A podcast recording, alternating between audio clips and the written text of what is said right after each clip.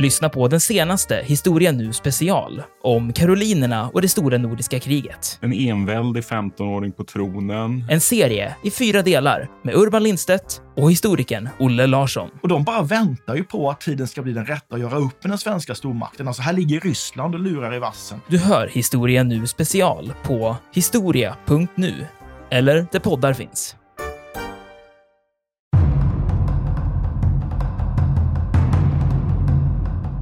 Och det är att man väljer från israelisk sida att använda sig av, av stridsvagnschefer som står upp med, med öppen lucka. Det gör man ju för att man har en bättre överblick och att mål, eh, målangivningarna i de här mycket snabba sekvenserna som sker här, och det går så fort så man måste se direkt och ha överblick. Men också för att visa stridsmoral. Därför har man väldigt, väldigt höga förluster, stora förluster på stridsvagnschefer. Och det finns ju exempel på stridsvagnschefer som ju leder och slår ut alltså enskilda eh, eh Centurion-stridsvagnar som slår ut alltså 30-40 syriska stridsfordon under de här striderna. Framförallt på en plats som heter Tårarnas dal de här nu första dygnen här.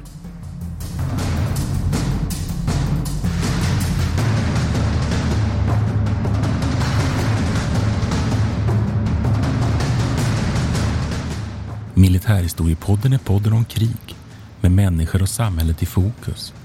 Programledare är Martin Hårdstedt, professor i historia vid Umeå universitet och Peter Bennesved, doktor i idéhistoria. Podden ges ut av förlaget Historiska Media.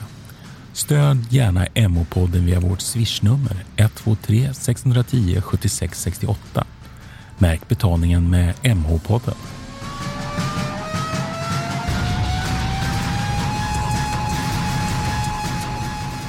Välkomna till Militärhistoriepodden. Mitt namn är Martin Hårdstedt. Ja, det här är Peter Bennesved. Eh, när jag var liten och gick på, på kyrkans barntimmar så fick man upp eh, gift faktiskt hösten inför jul 1973. Att rita någonting som man förknippade med det heliga landet. Och då fanns det en gosse i den här eh, kyrkans barntimsgruppen som istället för att rita Josef och Maria, du vet, och de vise männen och Lite av en stridsvagn. Ja, härligt. Mm. Och jag har i efterhand funderat på varför ritade jag en stridsvagn? Mm. Jag var ju inte så gammal. Har du kvar bilden? Jag tror att mamma har kvar den hemma. faktiskt. Får, får någon gång när du är hemma och besöker din mor så får du ta en bild ja, på. Det var väl lite sådär så att det nästan var så att det föranledde någon form av liksom barnpsykebesök. Ja. Men, men jag tror att det var så här att min pappa var väldigt intresserad av, av vad som hände utrikes. Och det matades ju på tv den där hösten väldigt mycket kring det här. Och jag tror att jag, så liten som jag ändå var då, mm. jag var fem, sex år, eh, snappade det där. Ganska fascinerande. Mm. Och det är det som är dagens dramatiska tema, får vi säga. För det här är ju en av de här mer dramatiska ögonblicken eller händelserna egentligen i den här kalla krigshistorien. Nämligen det som man brukar kalla för oktoberkriget 1973, eller Jom Kippur. Just det. Och det är ju därför att den har ju, förutom att, att den, den så att säga, det är krigföring på två fronter, Golanhöjderna och i Sinai, eh, med väldigt intressanta vad ska vi säga, taktiska, operativa, dramatiska eh, aspekter på krigföring. Alltså det är också så att det här vetter mot en helhet, nämligen kalla kriget. Mm. Och att också 1973, oktoberkriget, att vi kom faktiskt ganska nära. Man brukar ju prata till exempel om Kubakrisen 1962, men att man även 1973 kom relativt nära en, en, en konfrontation mellan supermakterna. Jag tycker det är lite lustigt, jag, nu precis innan vi ska, eller i förberedelserna för det här avsnittet, så att jag läste lite i de här svensk utrikespolitik och de här som ofta går igenom de stora händelserna under det kalla kriget. Och det står nästan ingenting om just oktoberkriget ur ett svenskt perspektiv. Däremot är ju många av de andra, Vietnamkriget är ju liksom väldigt framstående. Mm. Och det är ju en, en konflikt som tar slut egentligen. Bara, det är diktan här, bara ett år, vad är det, ett halvår innan egentligen. Mm, ja, det, som ja. USA drar sig ur. Precis. Mm. Men, men, ändå så tycker jag att det här kriget har, har är det inte lite styvmoderligt behandlat? Historiografiskt sett? Eller? Jo, det, det tycker jag. Jag tycker, jag tycker att sexdagarskriget tycks få ha mycket tydligare position. Ja, och jag vet inte varför det är på det sättet. Men man kan väl säga att sexdagarskriget föder ju oktoberkriget. Därför att i sexdagarskriget så, så, så ockuperar Israel då de här två områdena som jag precis alldeles nyss nämnde, nämligen det, det, det militärstrategiskt operativt viktiga, eh, taktiskt viktiga ska vi säga, alltså Golanhöjderna, där man har då en, en från en väldigt hög höjd position, relativt höjd position då i de här områdena, in, utblick över så att säga, de syriska slätterna och kan då så att säga försvara sig och stoppa ett eventuellt anfall från öster. Och sen Sinai-halvön som skapar en geografisk mm. buffert mot, mot Egypten som man nu kan uppfatta som, som Israels egentligen huvudmotståndare vid den här tiden. Och det betyder ju att de här områdena det är ju arabstaternas krigsmål eh, för den här operationen. Och Egypten kommer att ta på sig uppgiften att anfalla över, Sina, eh, över Suezkanalen och återta Sinai medan Syrien, Jordanien, faktiskt också Irak eh, anfall Golanhöjden. Alltså det är ju Men liksom inte Jordanien, förhåller inte de sig neutrala? Ja, det kan man fundera på. Men ja. det handlar ju om att, att det är en helhet, att de här staterna accepterar ju inte Israel som stat. Och Det kan man mm. väl kanske påminna, påminna om här, att Israel tillkom ju under väldigt dramatiska förhållanden 1948, efter andra världskriget. Självklart är det så att västmakterna stöttar bildandet av en israelisk stat efter Förintelsen. och, och Eh, det behöver man inte närmare egentligen utveckla varför. Och att man har ju ett, ett, ett fundamentalt stöd av USA fortfarande än idag. Eh, och att den här eh, israeliska staten då i, i faktiskt tre krig försvarar sin existens. Då. Dels mm. det första palestinska kriget, sen, sen under Suezkrisen också och sen detta sexdagarskrig. Och oktoberkriget är det fjärde kriget i vilket man liksom värjer och skyddar sin existens. Mm. Så det är väldigt dramatiskt. Och sen, sen, är det så att vi har ju egentligen inga avsikter här att, att liksom lägga några värderingar på hur vi ser på, på staten Israel eller någonting sånt. Utan vi kan väl bara konstatera här att staten Israel anfalls ju av en, en allians av arabstater. Uppbackade av mm. Sovjet, inte minst Egypten har ju väldigt mycket sovjetisk eh, materiel, men dock icke på plats så mycket sovjetiskt. Alltså det har skett en, en, en, en, en, frost, en, kyl, en avkylning av relationen mm. mellan Egypten och Sovjet just när kriget utbryter så småningom och framförallt åren efter. Men det finns ett starkt materiellt stöd från Sovjet. Hej, jag Ryan Reynolds. Recently, I asked Mint Mobiles legal team if big wireless companies are allowed to raise prices due to inflation. They said yes. And then when I asked if raising prices technically violates those onerous two-year contracts, they said, what the f*** are you talking about, you insane Hollywood ass?" So to recap, we're cutting the price of Mint Unlimited from $30 a month to just $15 a month. Give it a try at mintmobile.com slash switch. $45 up front for three months plus taxes and fees. Promo for new customers for limited time. Unlimited more than 40 gigabytes per month. Slows. Full terms at mintmobile.com. Burrow's furniture is built for the way you live. From ensuring easy assembly and disassembly to honoring highly requested new colors for their award-winning seating, they always have their customers in mind. Their modular seating is made out of durable materials to last and grow with you. And with Burrow, you always get fast, free shipping. Get up to 60% off during Burrow's Memorial Day sale at burrow.com slash ACAST. That's burrow.com slash ACAST. burrow.com slash ACAST. Everyone knows therapy is great for solving problems, but getting therapy has its own problems too, like finding the right therapist, fitting into their schedule, and of course, the cost. Well, BetterHelp can solve those problems. It's totally online and built around your schedule. It's surprisingly affordable too. Connect with a credentialed therapist by phone, video, or online chat, all from the comfort of your home. Visit betterhelp.com to learn more and save 10% on your first month. That's BetterHelp, H E L P. Det många intressanta konsekvenser också av det här kriget som, som eh, Och jag tänker då framförallt på oljekrisen som, inte, som oftast brukar behandlas som en egen, som någonting eget som inte har med det här att göra. Men det finns väldigt tydliga kopplingar mellan oktoberkriget. Eller vad ska man säga, det, det förklaras ju givetvis att det sitter ihop. Va? Men, men eh, att de här faktiskt sammanfaller på ett väldigt intressant sätt tycker jag inte man tas upp så här jättemycket. Speciellt inom den här genren som jag håller på med, där det är mycket som miljöhistoria och så, är man ju närmast mm, besatt mm. av oljekrisen. Men man tar inte riktigt upp eh, mm. vad, på vilket sätt det här kriget faktiskt påverkar det. En jätteintressant eh, episod överlag också, för tiden efter här så är ju det som en ny politisk ordning för de här arabstaterna också. Att de på något vis upp, upptäcker sin, sin förmåga och sin makt att på egen hand agera tillsammans gentemot västvärlden och också mot Sovjetunionen. Och det är ju en eh, stor konsekvens. Ja, och, och, och, att man kan styra ja. västvärlden genom att eh, styra tillförseln av olja. Precis, man kan ja. samarbeta på ett sätt som man inte har gjort förut egentligen. Och att oktoberkriget ju, ju stärker den här tendensen. Diskussionerna finns ju redan mm. innan bland arabstaterna, men att oktoberkriget ligger ju det som triggar det här ännu mer. Mm.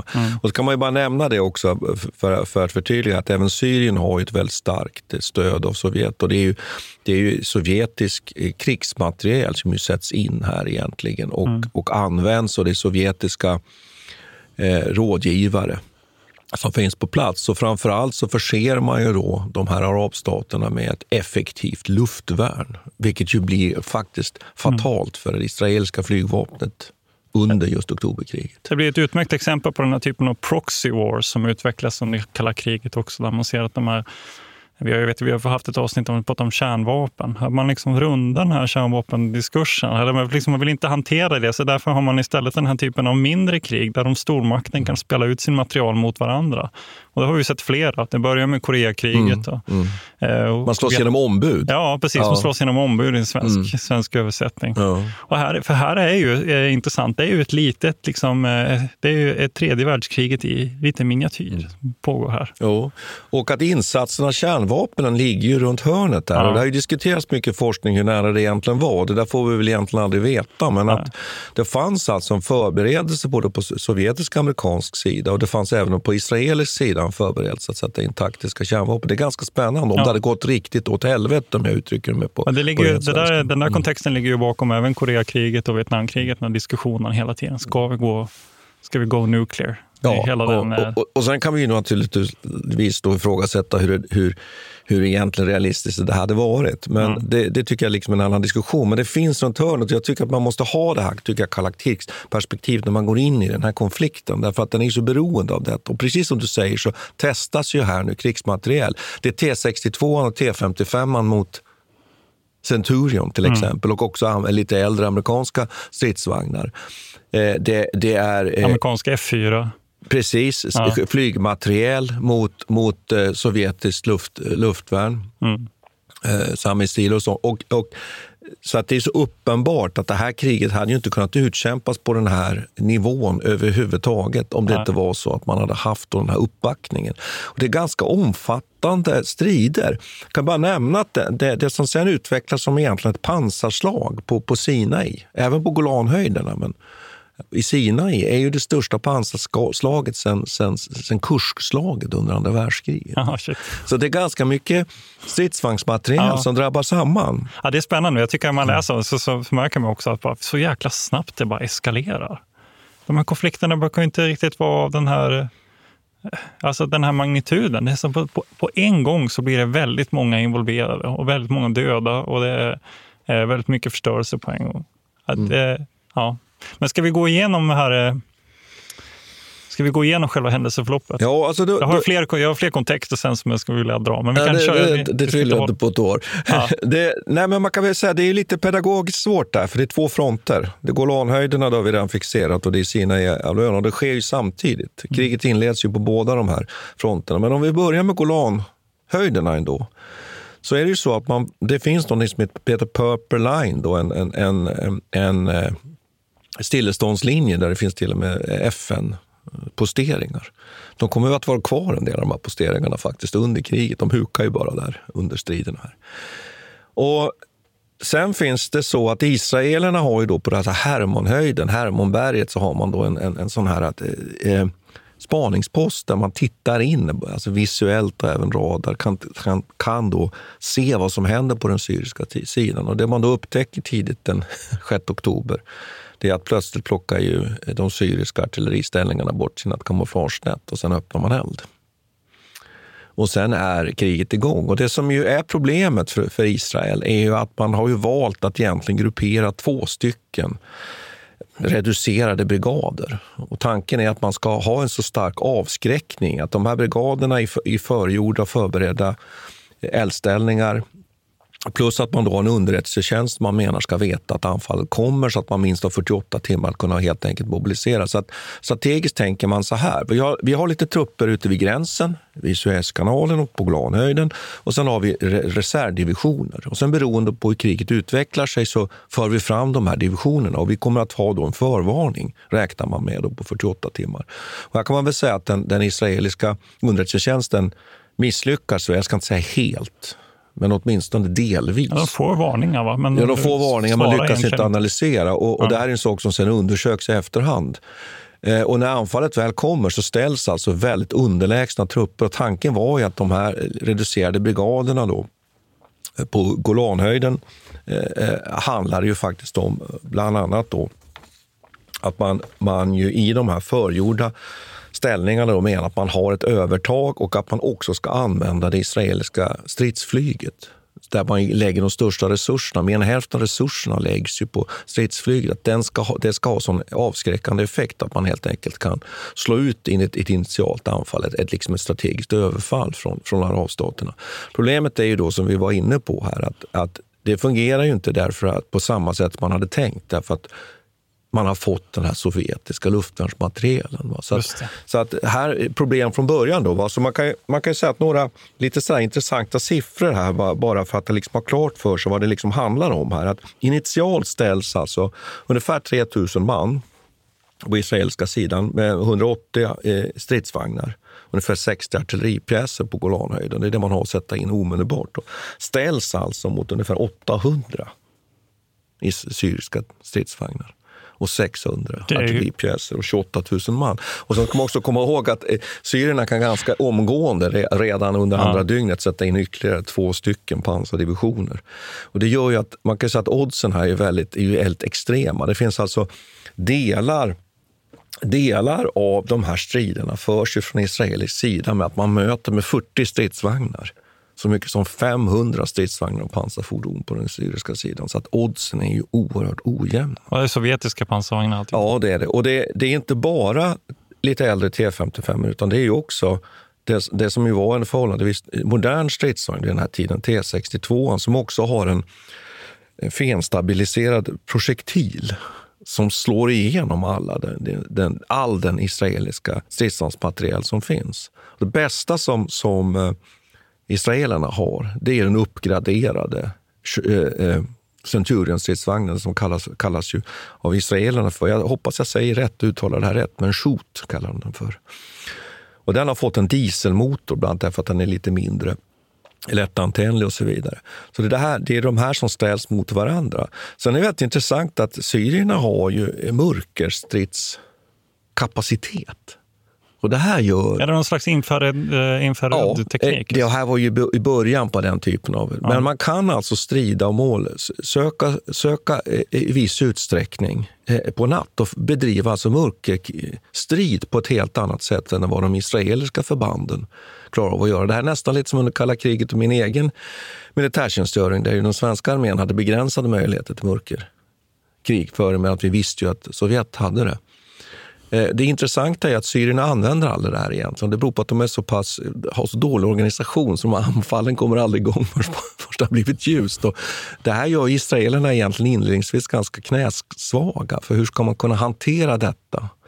När man dessutom är så, så kraftigt underlägsna. Men det, det fantastiska är ju, får man väl säga nu här, jag använder fantastiskt, därför att det här är exempel på kanske några av de mest häpnadsväckande defensiva försvarsstrider som, som ge, har genomförts under 1900-talet av enskilda förband. Och det är ju den här Barakbrigaden och den, och den 77 eh, bataljonen framför allt, eller den sjunde, pansar, delen, sjunde pansarbrigaden som alltså står emot här nu initialt, framförallt på de norra delarna av mm. Golanhöjderna. Det syriska genombrottet kommer ju sen på den södra delen av Golanhöjderna framför allt.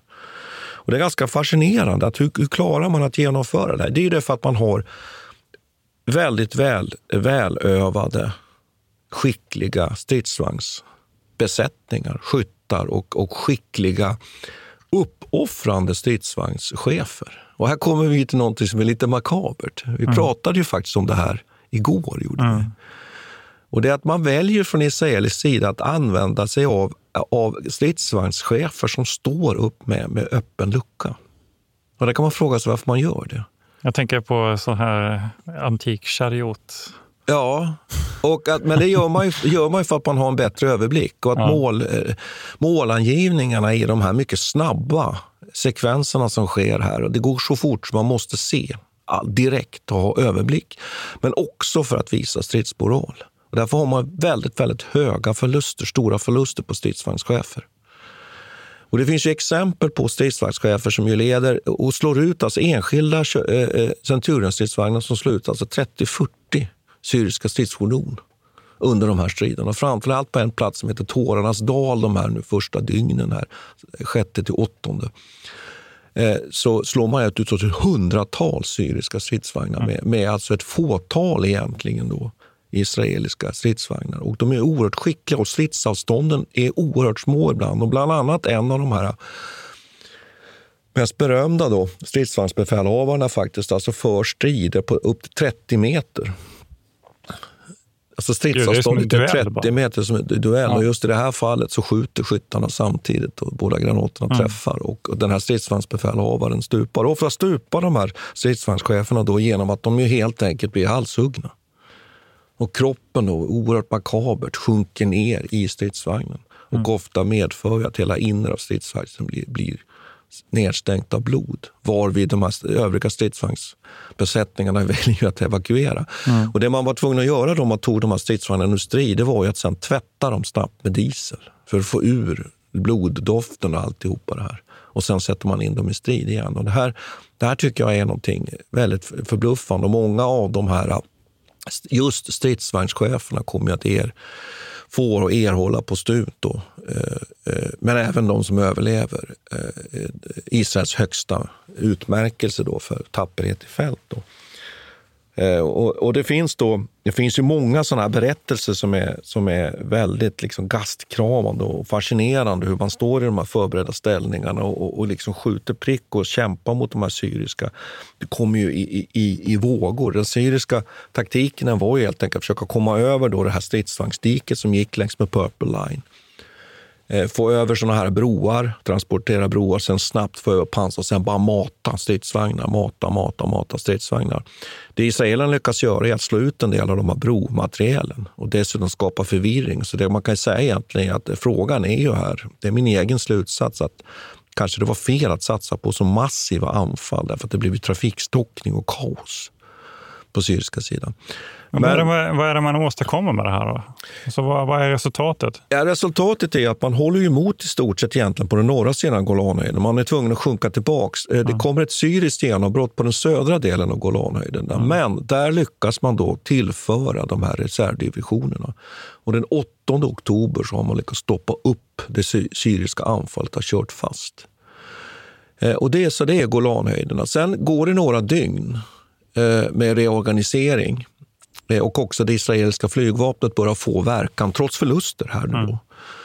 Eh, börjar kunna verka på allvar då mot underhållslinjer och så vidare. Och sen vänder man detta då och börjar inleda så småningom några dag, dagar senare en motoffensiv faktiskt, som ju bär in på syriskt territorium. Eh, och där man ju börjar närma sig faktiskt Damaskus. Det är ganska fascinerande. En, vad, vad jag förstår så är en av nycklarna här, och jag kan tycka är en intressant diskussion- diskussion om med luftvärnet. En av nycklarna till den här israeliska vändningen är just att de lyckas slå ut ett par eh, sådana här luftvärnsbatterier inne på syriskt område egentligen. Ja. Och, så man får luftherravälde. Ja, och kan, eller få minska förlusterna på sitt flygvapen. Ja. Sen kan man ju säga här också att den här Hermanhöjden som, ju, som är så att säga Israels ögon, den tas faktiskt i inledningsskedet här av syriska specialförband. Eh, Så att det finns väldigt många sådana detaljer i den här striden som är oerhört fascinerande. Och, alltså, både operativt och taktiskt. Och sen är det en väldigt skicklig motoffensiv som genomförs här. Och det är till och med så att det är irakiska förband, en irakisk division som finns här. De israeliska cheferna visar sig ju verkligen kunna behärska manöverkrigföringen på ett ypperligt sätt. Sen är det väldigt svår terräng här också. Det är inte så lätt att bara köra ut i terrängen för det är stora såna basaltstenar och så vidare. Så man måste hålla sig längs med vägarna och därför blir man väldigt sårbar. Och därför är det som du säger, det här, det här lufthärraväldet väldigt, väldigt viktigt. Sen lär man sig här en sak och den är ju att den här satsningen på flygvapnet där man ju tror att det på något sätt ska kunna ersätta artilleriet blir ett problem. Därför att Israel har för lite artilleri under hela oktoberkriget. Alltså understöd artilleriunderstöd och det hade man behövt i större utsträckning. Mm. Men det lyckas man så småningom då överkomma genom att man ändå vinner luftherravälde. Är det för att slå ut pansarvagnar? Då? Slå ut pansarvagnar, slå ut luftvärnsbatteri, slå ut artilleri. Mm. Då. Men Sen tycker jag också att man kan påminna sig, varför är det så att det här blir så framgångsrikt? Jo, det är ju därför att hela det israeliska samhället egentligen är ju i, under högtid. Man firar ju sitt judiska eh, nyår. Och det är självklart så att det här är en idé att man ska anfalla mm. vid den här tid, tidpunkten. Men, men man kan väl, kan väl bara konstatera att, att, att den här striden på Golanhöjden är, är, är fascinerande och får man nog säga imponerande ur Israels synpunkt. Och så kan man ju fundera lite på egentligen vad syrierna gjorde här. Det visar sig att de är inte uppgiften mogen, de är inte tillräckligt välövade, de kan inte samverka i förband, understödja varandra på rätt sätt. Och sen samtidigt naturligtvis ska de liksom anfalla uppåt, mm. uppförsbacke på något sätt. här. Men man får inte glömma bort att så långt borta var det inte att det här kunde ha blivit en katastrof. Det handlar ju också om att israelerna snabbt lyckats få fram mm. förstärkningar. Därför att Barakbrigaden och 77 eh, pansarbrigaden, delar av den, hade inte klarat att hålla emot hur länge som helst. här. Eh, så det är ju liksom Golanhöjderna, eh, kan man säga. då. Och, och eh, om man då växlar lite till Sinai här nu, och det här tycker jag är väldigt spännande. Mm. Vi, har ju, har ju nu bara nyligen haft i nyheterna den här båten som täppte till i Suezkanalen. Just det. Ja. Och då var det ju så att man hade då en, en försvarslinje. Israel hade byggt en försvarslinje med massa fort och sånt, och stödjepunkter och också lagt upp en stor, stor sandvall som inte gick att ta sig över. Alltså du kunde inte köra med pansarfordon uppför. Det gick inte. Så det gick liksom inte bara för, för Egypten att, att, att köra amfibiestridsvagnar som köra uppför. Man kunde ta, utan man är tvungen att få bort den där vallen på något sätt, eller få genomgångar i vallen. Och då upptäcker ju egyptiska ingenjörer att man kan då göra detta genom att spola bort sanden. Det är ganska okay. fascinerande. Sån där. Och sen övar man på egyptisk sida och israelerna börjar väl bli lite avtrubbade. De ö- ah, nu övar de igen. Nu övar de igen. Men sen plötsligt då, den 6 oktober, mm. precis samtidigt som artillerielden inleds då mot Golanhöjderna. Då anfaller egyptierna. Spolar vägar genom den här sandvallen.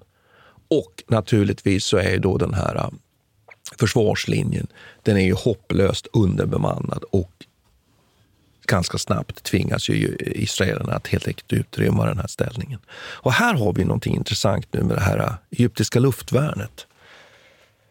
Som ju blir nyckeln här. Mm.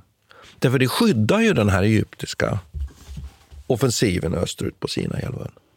Och israelernas försök att motanfalla de här första dygnen, både med flyg men även med egna pansarstupor, det stupar ju väldigt mycket på att man kommer in i det här egyptiska luftvärnsparaplyet.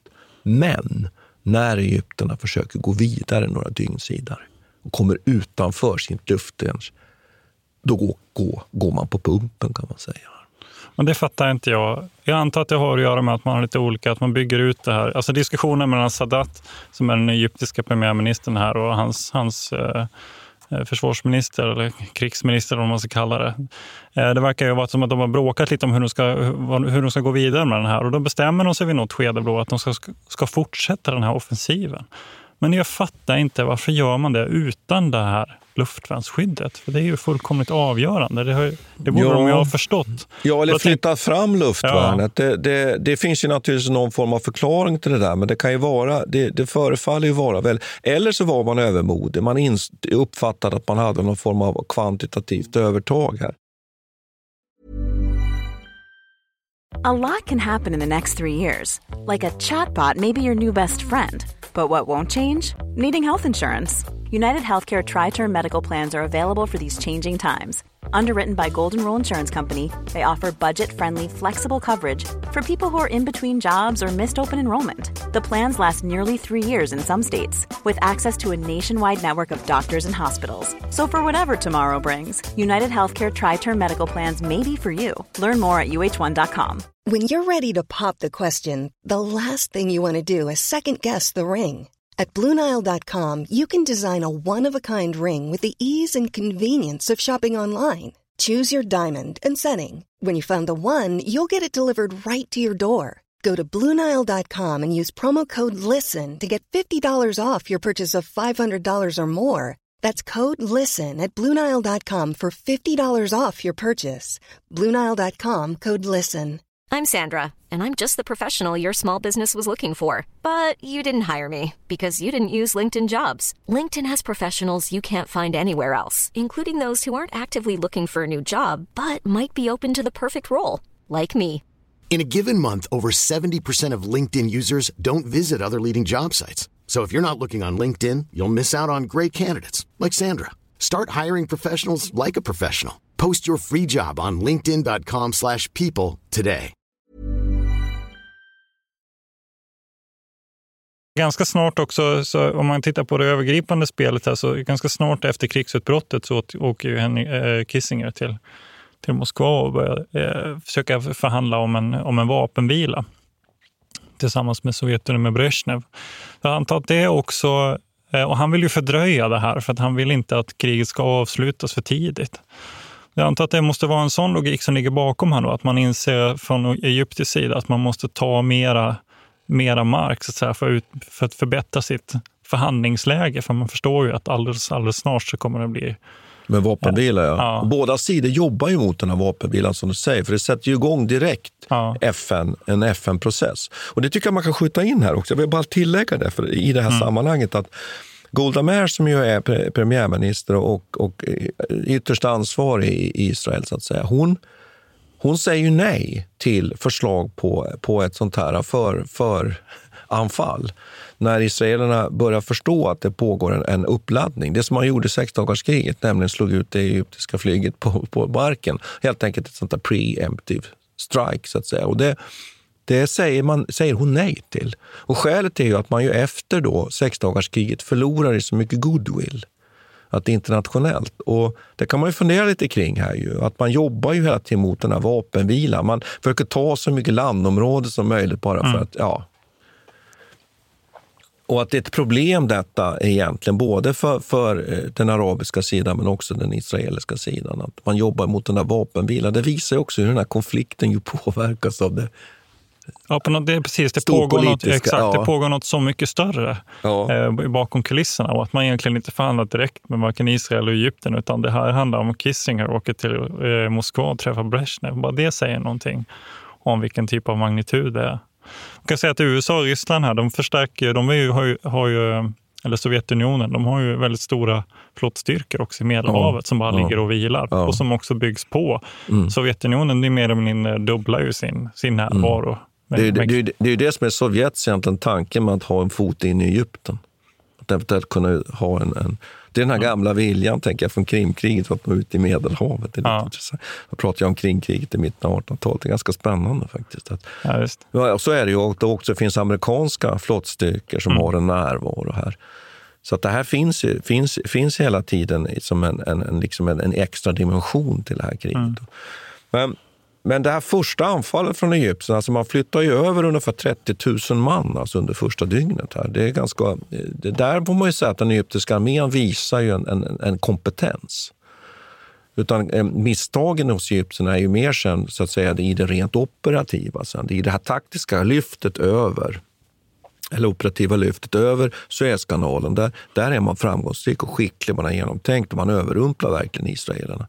Men det är när man sen involveras då i, kan man säga, då det här formen av kursk, pansarslaget med, med israelerna, då är man, är man underlägsen. Och man är hela tiden underlägsen när det gäller den enskilda så, soldatens uppträdande och stridsvagnsbesättningarna, samtidigt som man inte har sämre materiel egentligen. Nej. Och sen är väl problemet från Egyptens sida att det här israeliska anfallet också är ju väldigt, väldigt väl genomtänkt och är ju verkligen klassiskt exempel på en sån här kraftsamling och genombrytning. Att man från israelisk sida väljer då att, att satsa på att anfalla mitt emellan två stycken egyptiska arméavdelningar. Och det gör att egyptierna blir ju träffade i veka livet så att säga. Just det, och de tar Ja. sig faktiskt över här. Eh, över kanalen? Över kanalen. Mm. Så bara några dygn senare så är israelerna liksom tillbaks va? och inleder ju sen den här, den här eh, offensiven man brukar kalla för operation Gazelle. Men, och där är ju tanken från Israels sida att ta så mycket som möjligt på västra sidan om, om Suezkanalen, kanske till och med hinna ta Kairo. Och det är ju där, nu är vi inne på det här egentligen, man jobbar ju nu mot mm. den här tidtabellen, vapenvilan, FN, för att ha någonting att förhandla med. För man inser ju här att någon, någon gång i framtiden kommer man involveras i en fredsprocess där man inte kommer få behålla sina i halvön. Så att, Precis som i Syrien också så siktar man ju till, ganska snart på de här eh, luftvärnsbatterierna som finns på egyptisk sida. Ja. Så att man å, återigen kan ta luftherraväldet ja. även på, över Sinai halvön. Man penetrerar ju som, som det heter ja. liksom den, den, den, egyptiska slaglinjen här. Då. Nu pratar jag, låter det som att jag pratar om slaget vid Lützen här, men så att säga, och kommer in på djupet. Mm. och lyckas då eh, leta upp och slå ut de här, många av de här luftvärnsbatterierna, vilket ju ökar ju möjligheterna naturligtvis när offensiven kommer igång. Då. Det är ganska fascinerande. Man tar ju man, man tar sig över och tar ju ett, ett, ett, stort område alltså på västra delen av Suezkanalen. Eh, eh, och egentligen utmynnar ju sen kriget egentligen i att det övergår ju sen så småningom i en vapenvila då, då, den, den 24 eh, oktober då, där, där det här av, avrundas. Då. Men Ja, det finns ju mycket annat, eh, många intressanta kontexter här som, pågår liksom utanför själva stridigheten också. Att där är ju säga, reaktionen från USA. Jag tycker vi kan prata lite om Nixon och, ja. och eh, Kissinger här också. Att det är ju, för, för det första från USAs sida så är, har det här föregåtts av en tid då man är, eh, är lite färdig med krig. så att säga. Vietnam har man ju precis... Man är bränd. Man är ja. verkligen bränd. Och det kan man ju bara säga att Nixon ja. som ju ofta brukar, brukar få väldigt mycket skäll och det har ju handlat mycket om Watergate och så vidare. Han är ju faktiskt den presidenten som är på väg att avveckla kriget i, i, i Vietnam. Det är lite spännande här. Det är alldeles ja, riktigt. Watergate-skandalen pågår ju för övrigt exakt nu. Ja. Och det är det som är intressant, där, för Kissinger tar en väldigt viktig roll i de här förhandlingarna och Nixon ger honom i princip helt och hållet eget förhandlingsutrymme. Det, det uppstår för övrigt en, en liten konflikt mellan de två när, han, eh, när Kissinger åker till Brezhnev i Moskva. För då har, utan, eh, utan Kissingers vetskap så har Nixon skickat ett meddelande till Brezhnev och gett Kissinger full, eh, fulla rättigheter att, att förhandla och USAs vägnar. Men Kissingers strategi är att låtsas som att han inte kan göra det för att så förhala den här eh, vapenvila-processen så att israelerna hinner vinna tillbaka områden. Mm, mm. Så uppstår, de, har, de har vissa kommunika intressanta kommunikationsmissar som pågår där. Men hur som helst, det som är kanske mest intressant då, det är ju det här understödet. Det är ju så att eh, Golda Meir ber ju USA om, om finansiellt stöd, eller materiell i alla fall, för att eh, så att säga, kompensera för de förluster man har. Man begär 860 dollar av USA mm. Eh, i, i, i, värde då, alltså mm. med eh, flygplan och, och mm. annan materiell. Eh, men ganska snart så, så bestämmer sig Kissinger för att de ska få ungefär två miljarder. okay. De skickar ju över en, och den här, det här kallas för Operation Nickelcrass som har blivit väldigt... Alltså klassisk luftbro? Ja, en klassisk luftbro. Alltså. Mm. Och, och de skickar ju över ett oerhörd mängd material, bland annat 40 stycken F4-plan, 46 mm. stycken A4, alltså stridsplan som man, eh, man använder sig av, 12 stycken eh, transportplan, 8 helikoptrar och sen en mängd andra då, fordon och även sådana här luftvärnsbatterier. Eh, mm. Och ammunition. Ja, för, för det, det kan jag lägga till att man blåser ju iväg så mycket ammunition under oktoberkriget. Man blir förfärad på israelisk sida, även på, på, på arabisk sida, över hur mycket ammunition det går åt. Mm. Och de här stridsvagnarna på Golanhöjderna som, som, ju ingår, som deltar i de här avvärjningsstriderna där, de skjuter ju slut alltså hela tiden, bara fylls på. Så att just det här med 10,5 och då ska man komma ihåg meter, att USA har ju precis... stridsvagnar, ja, Centurion. Ja. Mm. Exakt, ja, men då ska komma ihåg att USA kommer också från den här positionen nu då, att man har ett väldigt bespottade från det internationella samfundet mm. över vad som har hänt i Vietnam. Tilltufsade får man ja, säga. Dåligt självförtroende precis, nästan. De har lite. tappat lite av sin, sin aura som, som liksom, fredsgaranten i världen. Mm. Och nu återigen så ska de då skicka in den här enorma, det ska det bli ett nytt Vietnam det här? Det är också så intressant att Nixon året innan, han, han, han har ju då bestämt sig för att han ska ha det här ett year of Europe. En slags eh, återkoppling till västmakterna i Europa för att liksom, reparera de, de eh, relationerna som har slagits i kras i samband med Vietnamkriget. Kritiken på amerikanskt uppträdande i Vietnam. Ja, precis. Som, och bland annat Sverige har ju varit ledande här med Olof Palme. Bland annat. Men då, och, och, så nu, nu ger de sig i kast med det här igen. Då. Och det finns ju en del diskussioner om hur EU agerar på det här. Eh, och det är ju bara ett få- fåtal europeiska länder som hjälper till att transportera. För de här transportplanen måste ju landa någonstans på vägen. Mm. Och det är egentligen bara Portugal och Nederländerna, även Tyskland, men där det hålls hemligt mer eller mindre. Mm. Och det är, ju, det är ju känsligt med tyskt överhuvudtaget involvering vid den här tiden Exakt. fortfarande. Det är Ja. mycket känsligt. Mm. Eh, Men, eh, och, och, det, och då har man då sett det här som ett... Historieskrivning har ju varit lite grann att Europa då liksom sviker USA eller att det uppstår en konflikt. Där. Så komma ihåg att det här är ju den perioden i Europas historia då man börjar resa sig från den här efterkrigstiden och verkligen är liksom en global, internationell, ekonomisk stark spelare. EU börjar växa sig till. Nu är det nio länder som är med här. Mm. Eh, Och man kan få faktiskt första gången egentligen i internationella sammanhang som EU kan forma någon slags egen policy. Mm. En utrikespolitisk policy. Och det sker här Mm. i oktoberkriget, Oktoberkriget. på ett väldigt intressant Mm. sätt. Sen har man liksom ifrågasatt det här med eh, hur, hur motvillig eh, Europa egentligen är. Då. Då kommer man konstatera senare att nej, men, det var ju bara Portugal och Nederländerna som fick förfrågan. Okej. Så var det villigheten att det så här, för, för, för Kissinger var det viktigt att peka på att, eh, på de här, att de, inte- de inte Ja. ville hjälpa till. Men-? Men, men, att det där var lite en Men det som är efterhandskonstruktion. intressant i det du säger här nu, Ja. att de har liksom lämnat de här stridsvagnsperspektivet, om vi säger så. Här, Mm. det här. Så, så kan man ju lyfta den här konflikten egentligen från den enskilde soldaten till Kissinger i någon mening. Här, Ja, om man säger så. Och det är det som är så fascinerande tycker jag med oktoberkriget. Och, som vi var inne på i inledningen, att det, Ja. man får inte glömma bort det här. Att, att den Nej. ammunitionen som man, som, man, som man skjuter med, den, den, den har att göra med att man får det från andra sidan jordklotet i stort sett. Och det här, sen kommer ju den här atomvapensdiskussionen in i det här också. Att man, man märker då att israelerna börjar liksom fingra lite på avtrycken. Sovjetunionen gör ju också sitt bidrag till den här konflikten. De skickar faktiskt 400 T55 och Det är helt T62 otroligt. till Syrien Ja. som kompensation då för alla de här. Ja, det är en otrolig mängd. Ja, alltså. det är det ju. Som alla som har slagits ut. Ja. Därför Ja. Att det, det kan man ju nämna att arabstaterna kommer ju att, de kommer ju att förlora eh, ungefär 3000 eh, stridsvagnar. Alltså. Stridsfordon, det är helt vansinnigt. Nu har israelerna ganska stora förluster också, på, uppe på 2000.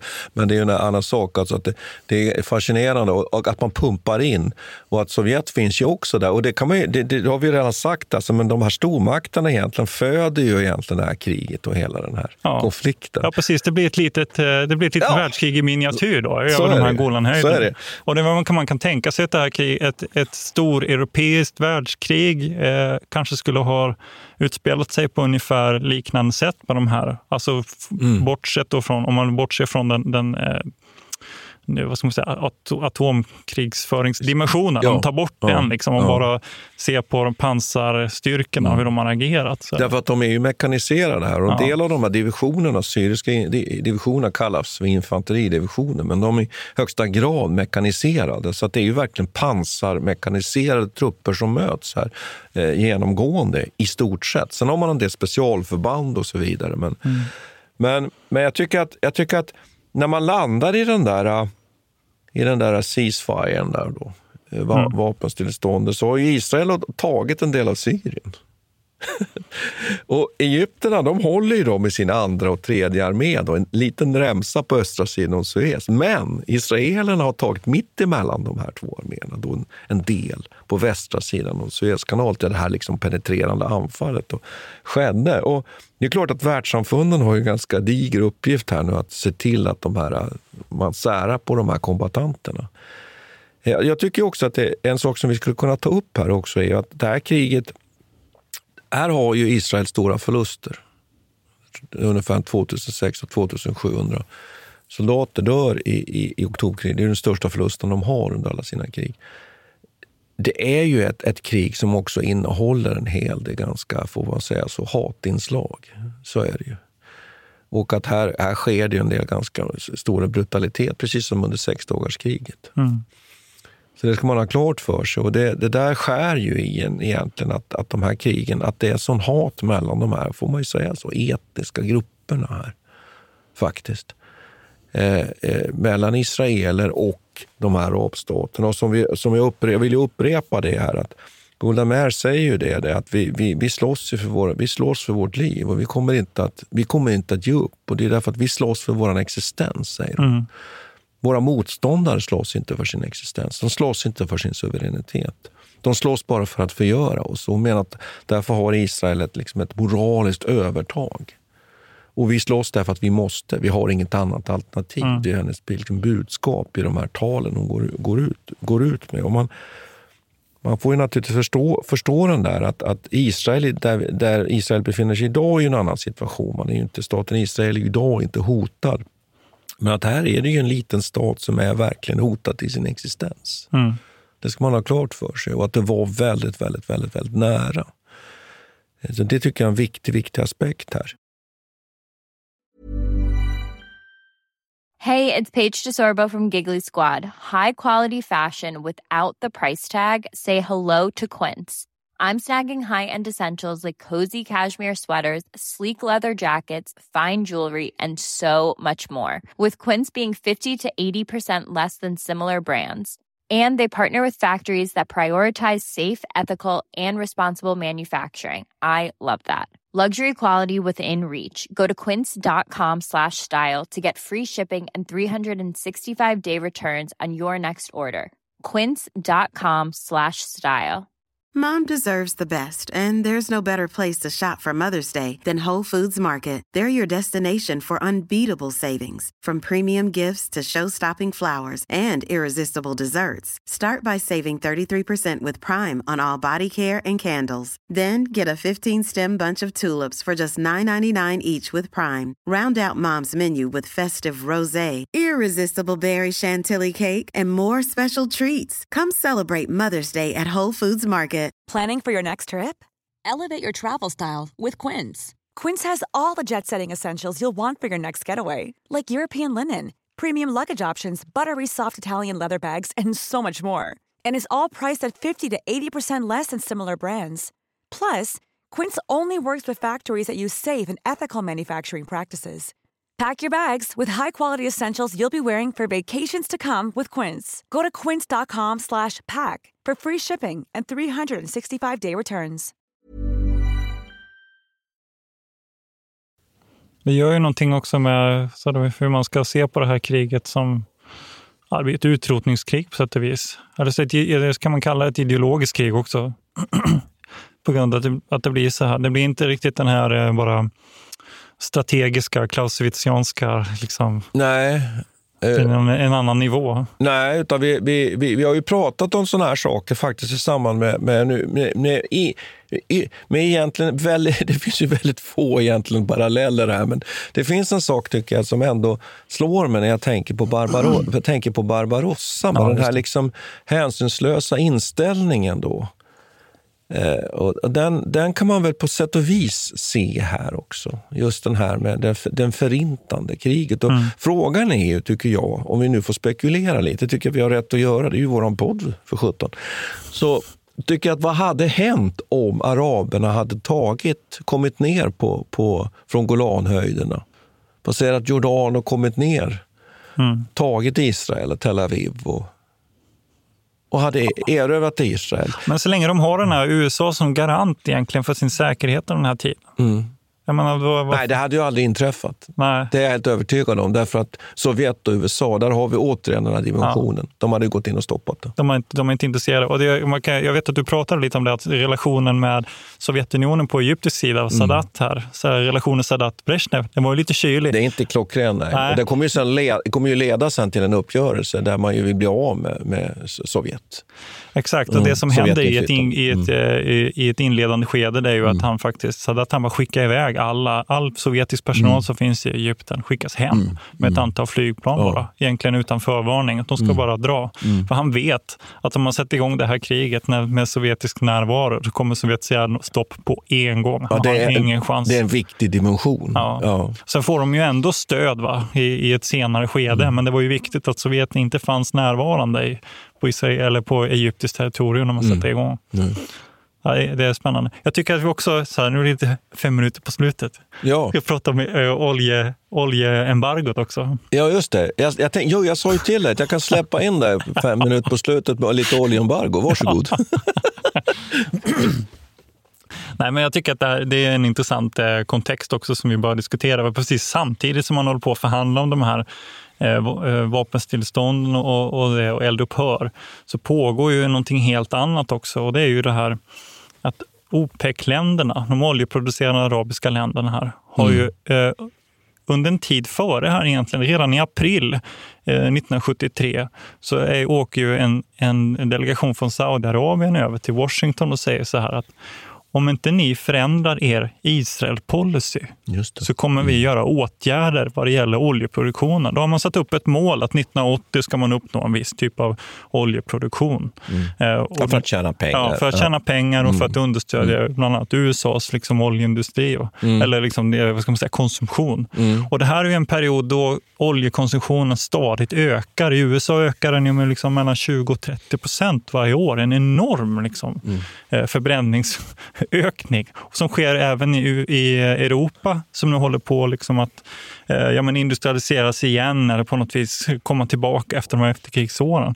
Så de har ju redan tidigt då hotat med detta. Sen under september månad faktiskt, och det är delvis av en slump, eller man vet väl inte huruvida OPEC-ledarna hade någon aning om vad Egypten och Syrien planerna Ja, precis. De måste ju ha planerat under en Mm. tid. Va?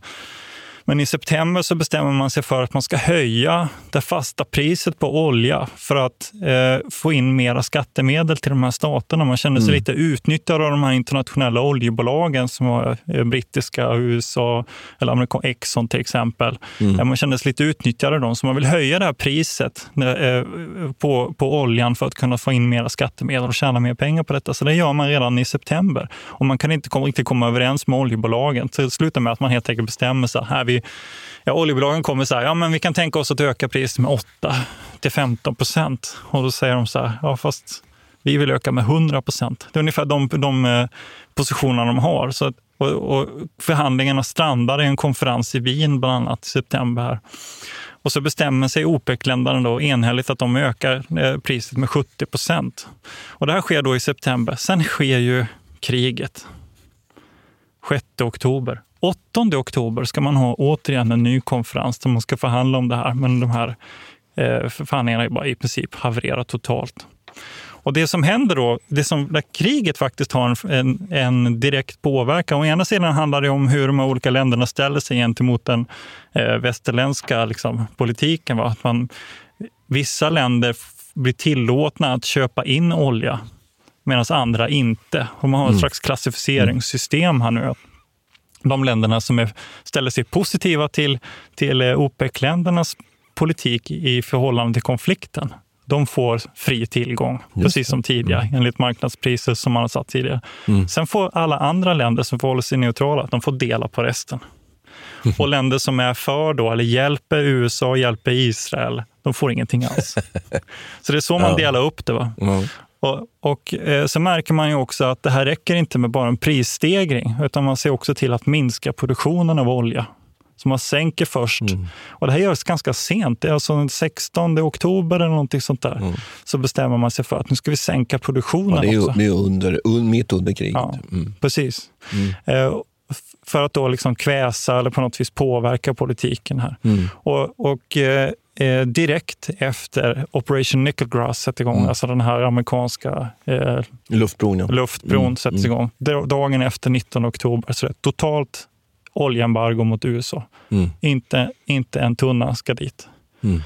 Det här får ju eh, rätt stora konsekvenser. Ja, det får, ja, det får ju det. Ja, Och, och det är inte bara oljepris, folk, så jag tycker att eh, Israels agerande här i ett inledningsskede, de ser ju faktiskt till att bomba två oljeterminaler i, i Syrien, Mm. Tartus och Mm. eh, Banyas. mm. Och genom att man bombar de här, det här var två viktiga utskeppningshamnar, men genom att man bombar dem så måste man nu skeppa all olja från Persiska viken, vilket är typ dubbelt så långt. Och då blir det ju en, en kostnadsökning. Ja, naturligtvis. exakt. Ja. Så det är inte bara oljepriset i sig som ökar och, och de här oljeembargona, alltså importförbuden, utan det är även kostnader för transporten bara skjuter i höjden. Och det är direkt följd av kriget Ja, naturligtvis. precis. Och det är en direkt konsekvens av de här bombningarna som Israel genomför. Väldigt framgångsrikt kan man väl säga. Ja. Och sen, sen upptäcker man väl så småningom att det här eh, inte ger någon större effekt. Att man fortsätter. Det är ju så att fredstraktatet skrivs för den 22 december.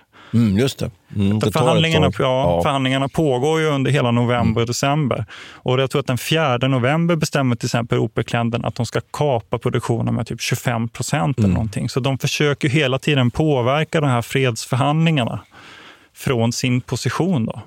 Men det är först, eh, först det är faktiskt i mars, den 18 mars, så lyfts det här embargot helt och hållet.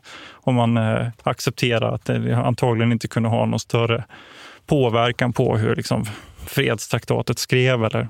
Och målet är ju egentligen att eh, det de säger, då, som på sätt och vis är lite naivt, va? men de säger så här att ja, vi, vi kommer inte släppa på produktionen förrän eh, gränserna som de var innan sexdagarskriget återställs.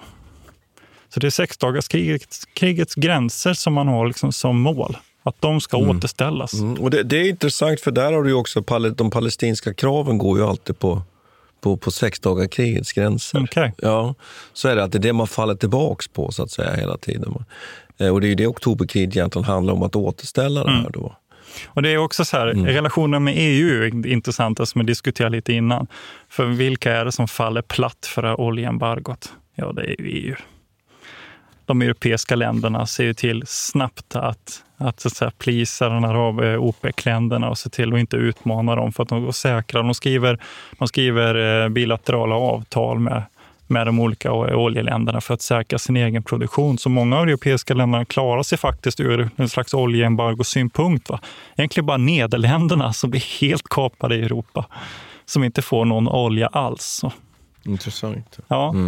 Konsekvenserna av det här är enorma faktiskt, vad man ser på, alltså på lång sikt. För det här är en hel, en, I USA kallar man det här för eh, the energy crisis, alltså de åren som kommer efter. Man inser hur känsliga man är inför de här, att samhället som sådant också har blivit så beroende av oljan. Och tänk ett land som Sverige importerar vid det här laget 73 procent av sina oljeresurser. Mm, just det. Det är fullkomligt avgörande. Och, och, och det här, kan jag säga, och nu återkommer jag lite till den här beredskapsgrejen. Va? Men det här är också den tiden man börjar bygga upp en ny typ av ekonomiskt försvar. Och de här oljedepåerna börjar byggas ut och man liksom blir mer angelägen om att spara stora oljereserver i, på svensk mark för att man ska kunna säkra sin tillgång även om det blir krig i någon annanstans. Va? För, förut har man planerat väldigt mycket för direkta aktioner mot Sverige. Men här blir det så uppenbart att hela världen är sammankopplad. Att, Ja, det- det är att olje- globalisering ja, som vi global, säger. En Mm. slags globalisering då med just bas i oljan. Va? Världen är så sammankopplad nu så att vi kan inte komma undan längre. Och Mm. Den här oktoberkriget kriget visar ju det så himla tydligt. Att varje land måste stå för sig självt. I USA gör man ju också så att, att man orienterar sin oljeproduktion mot Alaska till exempel. Norge Börjar på allvar. Ja, och varför? Jo, ju för så priset har skjutit upp så pass Ja. högt så nu blir det helt plötsligt väldigt det är ekonomiskt rationellt att exploatera oljeresurser i Nordatlanten. Men, men, men det där, jag, jag skulle kunna säga faktiskt att är ganska, det där tycker jag var en ganska bra avrundning. Jag tycker det. Kan jag säga det? Ja. Ja. Det, det, man kan lägga till tycker jag ju att, att det är ju så här att det sker ju sen ett successivt av nedtrappning av den här konflikten och framförallt är det Israels eh, reträtt från Sinai sen med Camp David-avtalen och, och, och sådana saker då f- framåt 78 och så vidare.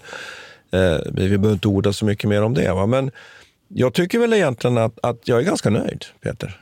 Ja, ja det finns ju, det här det är ett intressant eh, krig. Det är det. Vi har anledning sätter att- en väldigt intressant punkt på liksom kalla kriget och hela den kontexten. Ja, och vi har ju anledning nog att komma tillbaka tycker jag till de här Mm. andra, både sexdagarskriget och, och Suezkrisen Mm. eh, i, i kommande podcast. Eh, vi får väl helt enkelt säga tack för oss. Ja, tack ska vi ha Martin. Tack ska vi ha. Vi tackar Peter Bennesved och Martin Hårdstedt. Kontakta gärna Militärhistoriepodden via mail på militarhistoriepodden historia.nu. Peter och Martin vill gärna få in synpunkter och förslag till programidéer.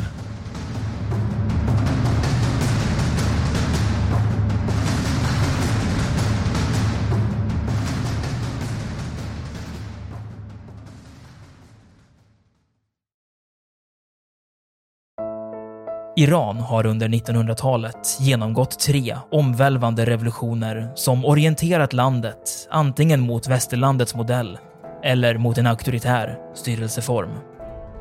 Idag pågår en social revolution i landet som vänder sig mot det islamistiska styret och vars anhängare har Europa och väst som förebilder. I en viktig bok ger idéhistorikern Mohammad Faslashemi en djupare förståelse för dagens dramatiska händelseutveckling. Iran mellan tre revolutioner är utgiven av förlaget Historiska Media. Beställ den fysiska boken på förlagets hemsida historiskamedia.se eller köp den i en bokhandel nära dig.